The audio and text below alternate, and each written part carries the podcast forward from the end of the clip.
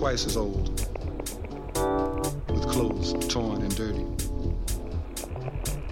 Give him a job shining shoes or cleaning out toilets with bus station crews. Give him six children with nothing to eat. Expose them to life on the ghetto street. Stuff them all in a Harlem house.